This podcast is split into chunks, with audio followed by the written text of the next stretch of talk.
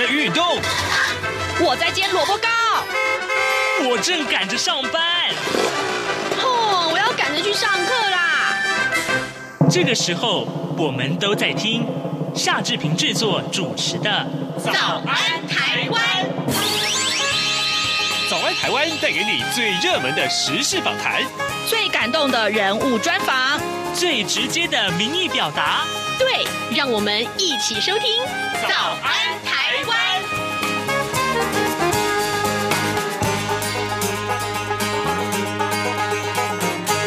早安台湾，我是夏志平。今天是二零二一年的十一月一号，星期一，很快哦。呃，今年已经进入到最后两个月了。好，今天呢，我们在德先生这么说这个单元里面呢，志平要。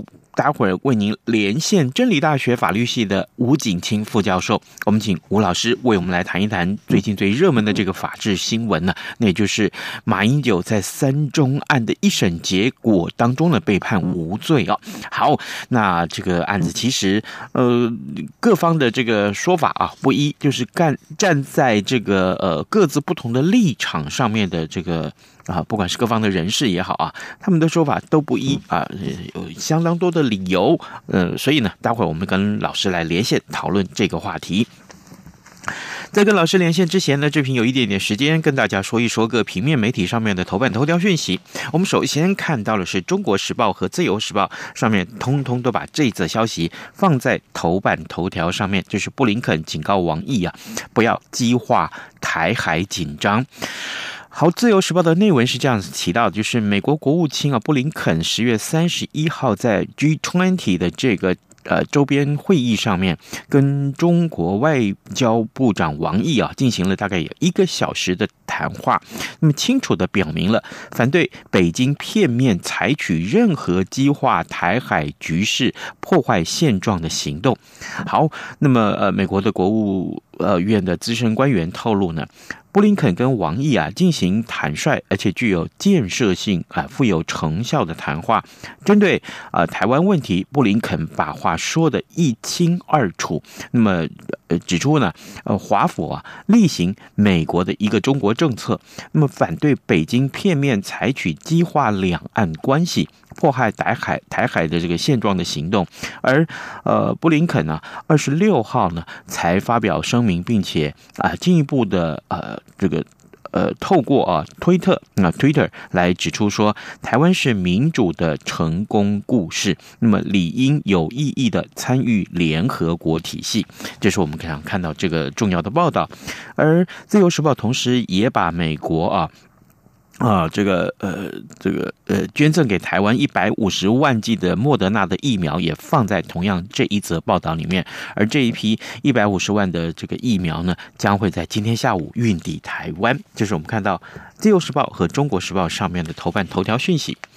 好，另外我们看到是联合报，联合报就关切的是气候议题。嗯，联合国的气候变化纲要公约第二十六次的缔约方的会议，就是 COP 二十六啊，COP 二十六。那么十月三十一号在英国苏格兰的格拉斯哥开幕了，美国总统拜登等上百位的领袖出席了这个关键的气候峰会。峰会的结果呢，将会在很大的程度上决定说，全球七十亿人将会如何在变热的地球上面生存，以及呢，呃，末。未来的这个呃世代，呃，是不是能够啊、呃、避免呃这个呃远比现在还要再更严重的暖化问题？这也是我们看到今天联合报上面所关注的这个很重要的呃气候议题。那另外，联合报今天早上的这个。呃，头版呢、也告诉我们说，因应呃健保的财务的缺口，五大医院团体联手要自救了啊，婉拒逛医院或者拿呃重复来拿药或者检查，然后减少夜诊，呃这几个行动会让呃健保的财务啊可以说呃至少至少在节流上面要做到非常好的管控。现在时间是早晨的七点零四分四十八秒了，我们先进一段广告，广告过后马上就跟吴老师连线喽。有人形容二零二零年是台湾的 Parkes 元年，使用手机可随时随地收听的形式，滋养了听觉，丰富了视野。而你也加入了 Parkes 的行列了吗？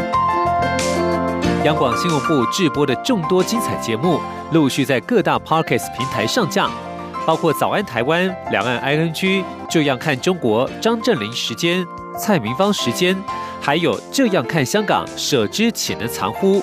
想跟你聊聊天，以及港式大排档节目，通通随点随听。欢迎透过 Sound 声浪平台搜寻央广节目名称，就可以收听到精彩的央广新闻节目。快拿起手机，让我们在 Podcast 平台相见。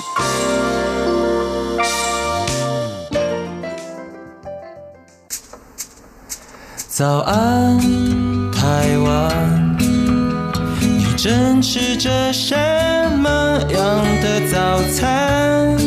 吐司加火腿蛋，咬一口，然后收听中央广播电台。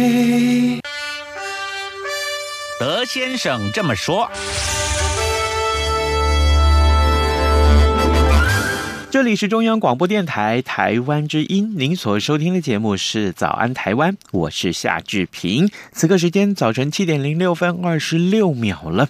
我们今天探讨马英九的三中案啊，其实这个案子呢，呃，之前曾之呃早就已经曾经探讨过。那但是呢，这一次呢，我们为什么还要持续的探讨？因为他的一审宣判了，而宣判的结果当然呃有满意有不满意哦。所以今天我们来跟呃真理大学的法律系吴景晶副教授来聊聊这个案子。老师您早，哎，大家早，谢谢老师一早接受我们的访问。老师，我们先借用一点点时间跟听众们说一下，就是前总统马英九的这个因为党产交易的三中案而被起诉啊。那检方认定了，呃呃，马英九，还有就是呃前中投的董事长张哲琛，还有前总经理汪海清啊，贱卖了这个呃共犯啊，这个呃这个。来教法呃，呃，因为啊呃涉及这个呃贱卖共犯的证交法的这个背信案，那但是马英九呃前总统他说并没有任何党产进入这个口进入到口袋啊啊检察官啊还是建议啊没收犯罪所得。那台北地方法院的宣判上个礼拜呃宣判说，哎呃这三个人。马英九、汪海清跟张哲琛都无罪啊，但是呢是可以上诉的。所以老师，我想先请教你，为什么要这么判呢？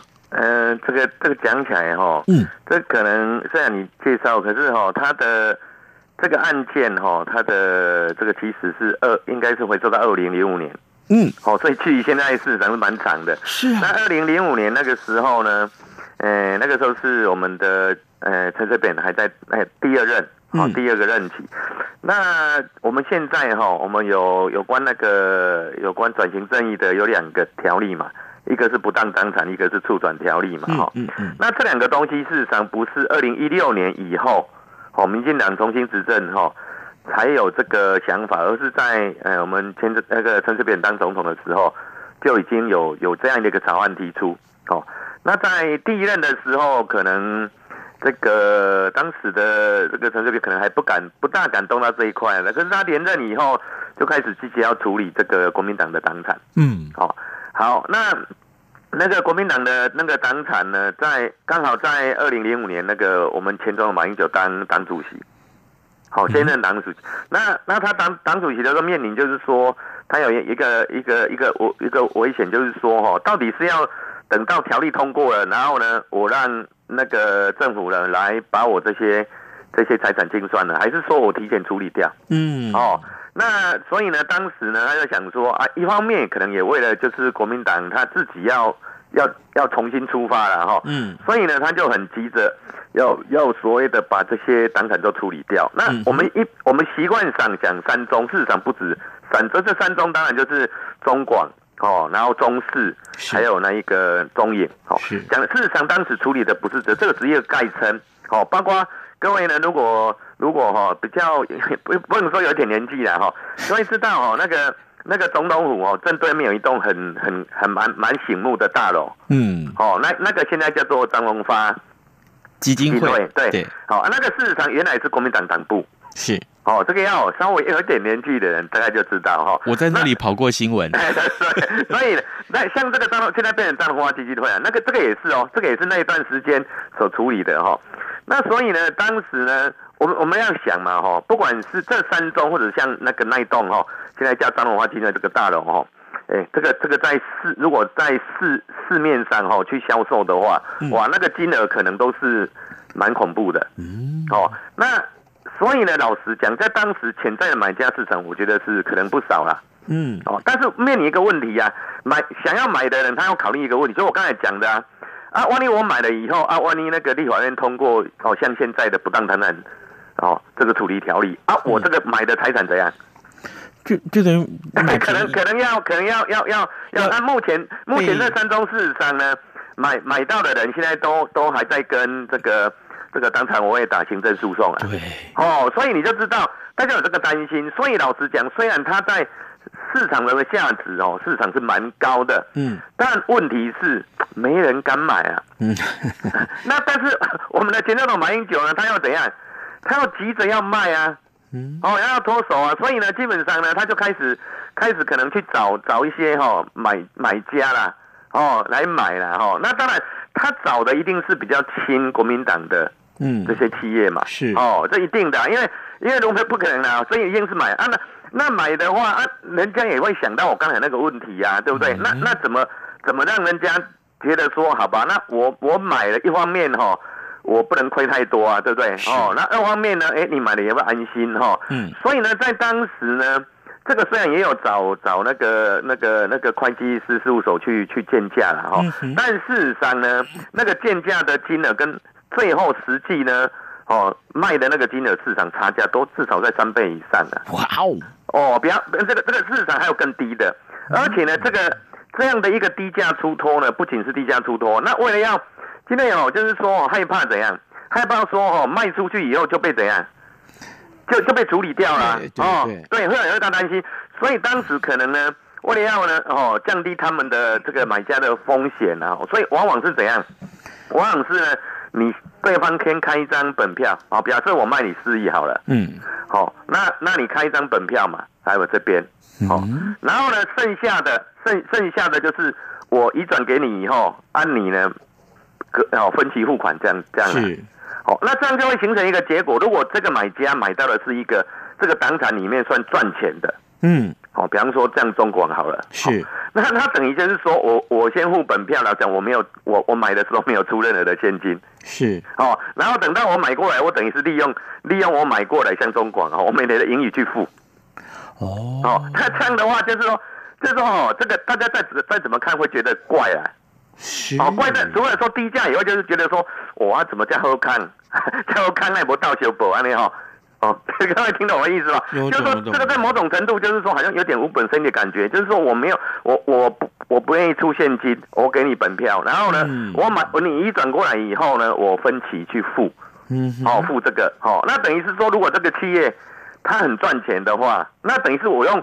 我我用这个赚的钱去偿啊，所以我在某种程度呢，好像是一毛钱都不用出啊。哦，哎，那会有任何的质疑啊。那在二零零五年处理的处理以后，因为再加上当时的广电委要说，哎，这个党政局要退出媒媒体嘛，是哦，所以呢，当时呢，在在这些就是说，如果就正常的哦公司的程序的话，事实上当然这个都有问题啊。嗯，哦，有瑕疵。对对对，那所以呢，嗯、所以呢，当时就是我们现在的立法院长啊，尤其坤呐，嗯，哦，他就去告发了。哦、啊，告发不久以后，我们成立了特侦组嘛。嗯哼。哦，啊，特侦组就就在开始查这个案子，不过查了蛮久了，一直到到了二零大概一二零一零年的时候，那、嗯、啊那个时候，因为我们的马英九就就当总统了嘛，是哦，那个时候当总统了嘛，所以所以那个特侦组就签结了。哦，哎嘿，那那迁检以后呢？迁检以后呢？到了二零一六年以后，我又换党执政了。嗯，那特侦组也怎样？也裁撤，也废了哈，也废了。那就就这个案子就又回到回到这个台北地检署这边。哦，那有些人想说啊，不是已经迁解了吗？对，啊，为什么还可以拿来拿来再办？哈，好，那这我先讲首首先讲法律的问题了哈，就是说。因为目前哦，我们常常听到的“迁解”这两个字哈，嗯，事实上是没有法律规定的啊？为什么？我我们刑事法只有规定什么起诉，嗯，不起诉，还有缓起诉、嗯、这三种。是。那迁解老实讲是他们检察事务自己弄出来，就是说如果没有告诉人的案件呢、啊，是哦，或者是说有人来告发，可是呢犯罪嫌疑不足啊，那他就会分他治案。嗯，好、哦，我们常常听到了他治案哈。是。如果说哦已经成案的哈，那个会叫真治案。嗯。如果是列真治案的话，那一定要起诉、不起诉或者是缓起诉。哦，这三条你选一个。是。那如果是签解他治案的话，他呢，如果呢查，如果他查到中间犯罪证据够了，他就会转成真治案。是。那就会走我刚才那三条的其中一条。但是如果呢查了老半天还查不出个什么，那他呢就把它签解。啊，那因为签解没有法律规定，是，所以就变成怎样？就是说我今天哦，检察官我把它签解了，可是以后，以后我觉得如果我认为应该要再查啊，我可以拿它来查。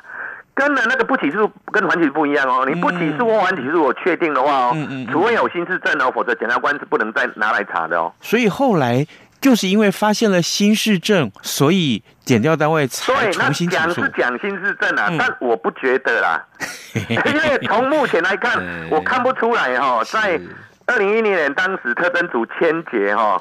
那个里面的那个事实跟证据，跟跟后来二零一六年再拿来哦，台北台北地院再重新拿来看哈，后来在起诉哈，我看不出来说有新事证啊。嗯，老实讲是看不出来了哦。然后那我我觉得一个原因就是说哈，这里就我们要思考一个问题。这个签解的问题就很很大的问题。嗯，这个签解哈，一来是它没有法律规定。嗯，哇，这个这个问题很大。是。二来是哦，因为它没有法律规定，它随时可以从哪拿，就很能很容易成为斗争的工具。啊，哦，这个签解不，这个是哈，我们现在在检讨，我们常常在讲司法改革，司法改革对不对？我们好像比较偏重法官这边，我们都忽略了检察官这边哦，才是最该比那个法官这边可能更该改的。哦，因为这里看出来我们的检察官的中立性啊、独立性是很差的，嗯、就是说他会看嘛，看谁当总统嘛。是。哦，我讲白了就是这样嘛。老实讲，那个新事证是看不出来的啦，拿的都是同样的东西，也没有也没有多找到什么什么太多的东西啦。哦，好，那后来在二零二零二零一七年起诉，哦，就把我哎主持人刚才提到那人起诉，起诉以后哦正式审判是到隔年。嗯嗯，我、哦、你看那这里又我们又又又发现一个问题了，是什么问题？起诉到到到到审判吗？为什么要差不多隔了一年？对啊，哦，然后二零一八年一审光一审，你看到到到上礼拜哦才第一审判决，好、哦，所以哦，我我我先讲了哦，先先不要管说哦这个判决哦到底是不是太政治或怎么样，我们先不要管这个，嗯，光从哦这个审判的，我从我刚才从那个。那个开始侦查，然后签结，再拿重新拿回来，再起诉，再审判，到现在，我们说这这个司法哈，一定有问题啊！哦，你你看，光一个省一个一个省级就要多花多少多少时间？嗯，三年三年三年半超过哎，对对对。那二审的时间可能短于这个吗？可能更长哦，可能更长哦，可能更长，那一定会上诉第三审嘛？不管不管第二审有没有翻嘛，嗯、一定会有一方嘛。嗯，那那那假设啦，一般哦，针对这种哦。这种大人物的案件哈，不会让他一次就确定嘛？是啊，往往会化为更审嘛。那各位呢，随便算一算嘛，我们其中马英九那个案子啊，随随便也超过十年了。那你要想一下，我们的马马马前总统现在几岁？是六十几了吧？哎哎，是不是快七十啊？对，快七十了。哦，好了，那你就算一下嘛。你就是就算有些人认为说这个这个他应该判他有罪，那那你十年后。你判他有罪，他几岁也不可能关了啦，八十了，对，八十几啊，对不对？哦，所以这个司法不让他信任，就不现在在这里了。哦，好，呃，各位听众，今天早上志平为您连线访问真理大学法律系吴景清副教授，我们请吴老师先为我们来解说了有关于所谓的三中案，事实上为什么会这么？长久以来，从二零零五年到现在，已经都这么十几年了，那他仍然没有一个最后的定案。虽然上个礼拜啊，这个呃检这个法院宣宣布了一审的结果，但是往后还有再提起上诉的话，呃，还有二审啊，甚至于到三审吧。好，还有更审，更审，哦天哪！那会不会等到那等到一百岁？好，这这我要先讲一下哈，老实讲，这一类的案件，这类属于经济犯罪的案件哈，审判期间哦超过十年是正常，这在现实面。但是我来看，嗯，他们在司法实务认为正常的审判时间，在我看来就是不正常。因为拖这么久有意义吗？哎，一点意义都没有了。那那那你说哦，为什么这类案子会拖这么久？为什么？哦，我们首先来看呢，现程序上就是说，这一类的案件犯这个被告都不是一般人。嗯，那不是一般人的话，我们我们的法我们的司法司法实务很现实的、啊。老实讲啊，大部分的案件都是有罪推定啊。哦，好啊，但是这类案件哦，法官在审理的时候，因为被告身份不一样，都会回到我们刑事诉讼法。怎么可以？这个这里就是我们的司法会要被个诟病，就在这里的这一个。那第二个，因为被告的身份不一样，他们请的律师当然也这样，也有大有关系。哎，也也也不一样嘛，对不对？哦、嗯，好，那我们来看这个参中案呢，所涉及到的有两个最主要的罪名呢，一个是非常规交易罪，一个是特别背信罪。嗯哼，好，那我们我我先讲这个非常规交易罪哈，这个可以直接把它删掉了。为什么？因为哦，它的法条哈规定的很空啊。他说以以什么以不合于那个什么什么商哎这个商业常规的方式啊哈为交易啊。是这个哈再怎么看都觉得这个立法者到底呢，我不能说他哪有问题的。我们说哦，刑法哦要讲求明确性。是。按、啊、你说什么叫做非非合于什么啊？呃，这个交易的常态常规，什么叫常规？不够明确嘛？对呀、啊，它完全不明确，所以这一条我们可以直接删掉了。嗯，在现实面哦，检察官也常常喜欢用这个，但是能成罪的几率，我说我说了，不能说接近于零了，大概百分之一啦。因为它不明确，都根本不知道怎么用啊。是。什么叫常规？现在现在的市场交易有常规吗？啊，各位听众可以想一想。就算有常规，每个领域那个都不同啊，你哪有什么常规？就算有常规，何止千百条啊？对呀、啊，所以呢，那个这条直接删掉。所以重点在特别背信罪了。嗯，那我们再来看一下，我刚才讲的那个以低价贱卖哈，哎、欸，这个这个这个这个这个算不算是哈违背职务，然后造成公司的损害？那我我们在这里再稍微细一步解解析。这个案件跟一般的经济案件哦，还有一个很大的不同，就是说我们的马前总统当时是党主席，嗯。他不是公司的负责人，嗯，他这个是国民党下面有一个中投公司，然后中投公司再去哦，就就过去那段时间就就去投资一些公司哦，比方说三中，所以呢是由三中这边去卖，所以这里经过了好几层，哦，然后呢再来就是我们证券交易法哦，处罚的对象嗯。是公司的负责人。是，好，比方说董事、经理、监察人。哦。那那现在问题来了，那我们的前总统马英九他是这三家公司的董事吗？根本不是啊，不是啊，也不是监察人啊，对不对？也不是经理人啊，都不是啊。所以这里就面临一个问题哦，这个这个你呢，这个这个这个，我觉得也是哈，我们的检察官哦专业性可能真的要加强了。我们检察官在起诉的时候，直接就把我们的马前总统当成是这些企业的负责人。这也是这样的话哦，你要去说服法官，不要说说服法官了，你以后有国民法那个都很难呐。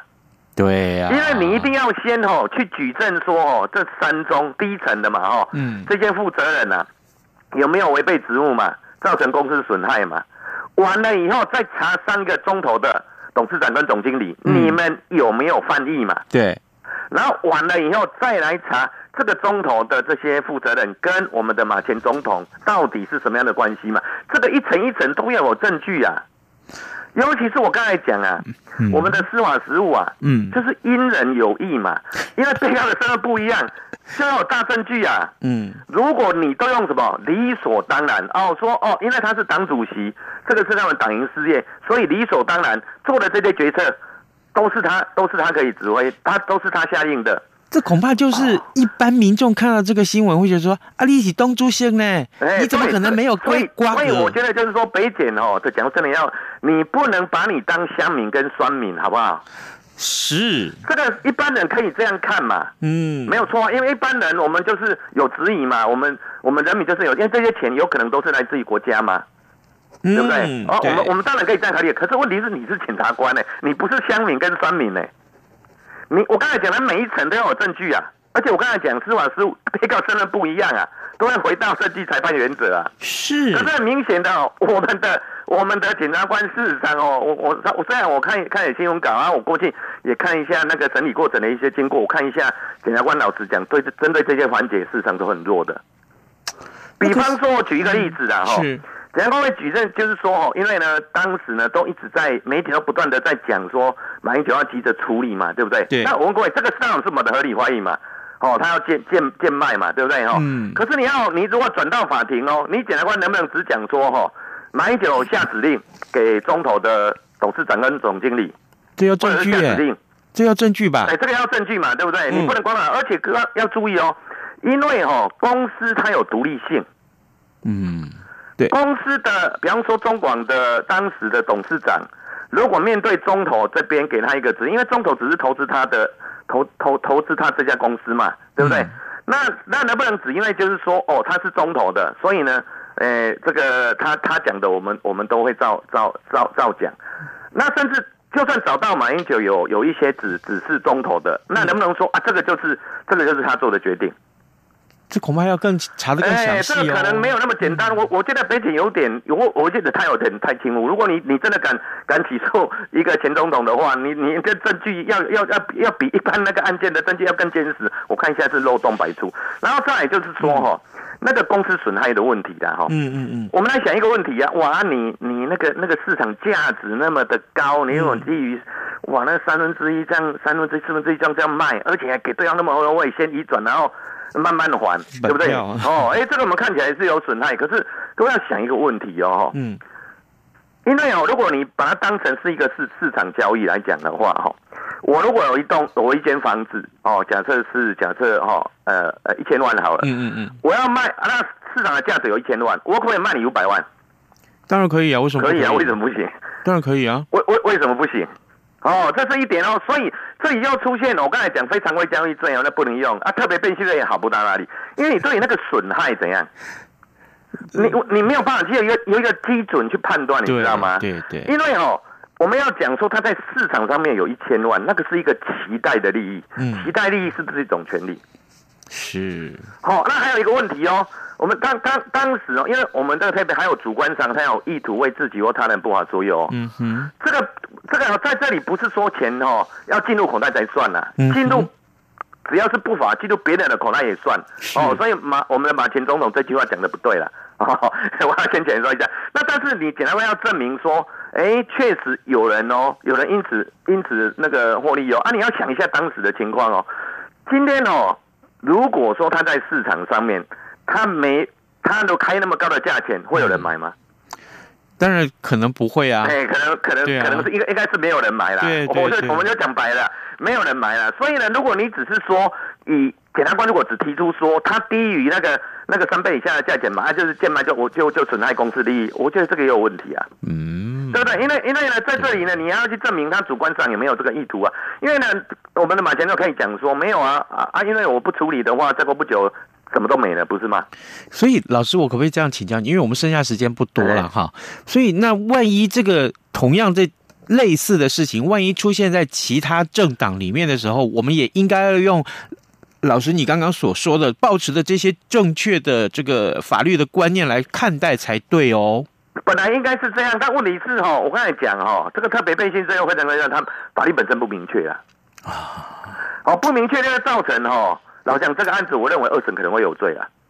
哦，哎，去看法官怎么去解读啊？嗯，什么叫违背职务啊？是，那什么叫做这个损害公司利益啊？但是，然后还有他们之间到底有没有共同正犯的翻译联络啊？但是千万不要忘记啊，法呃法治归法治啊。不要被政治污染了呀！但但是这个案件呢，老早就已经被污染的蛮严重的啦。哎呦，哦，就我们从一开始我提到的那个签结，然后再拿回来啊，这本身它政治性就很浓了。好啊，所以当当未来不管怎么判呢、啊，就算法官没有这个考量啊，嗯、但是人民呢就用用那种眼光去看了啦。好，那就会形成一半信一半不信。真的真的，这信者恒信，司法的悲哀啊！好，各位听众，今天早上志平为您连线访问真理大学法律系副教授吴景清，我们请吴老师为我们解说马英九的三中案。事实上啊，真的最后的结论很重要，千万不要被政治立场左右了你本来对司法的信任。我们再一次要强调这一件事情，法治重于一切，好吗？因为它可以保障任何人的权益。谢谢老师接受我们的专访，谢谢，谢谢，谢谢。当然了，今天节目最后，呃，志平也谢谢大家收听，欢迎各位呢到中央广播电台的官网上面为早安台湾节目按个赞，同时呢也到脸书的早安台湾的页粉丝页面上为我们按个赞。谢谢大家收听，咱们明天再会喽。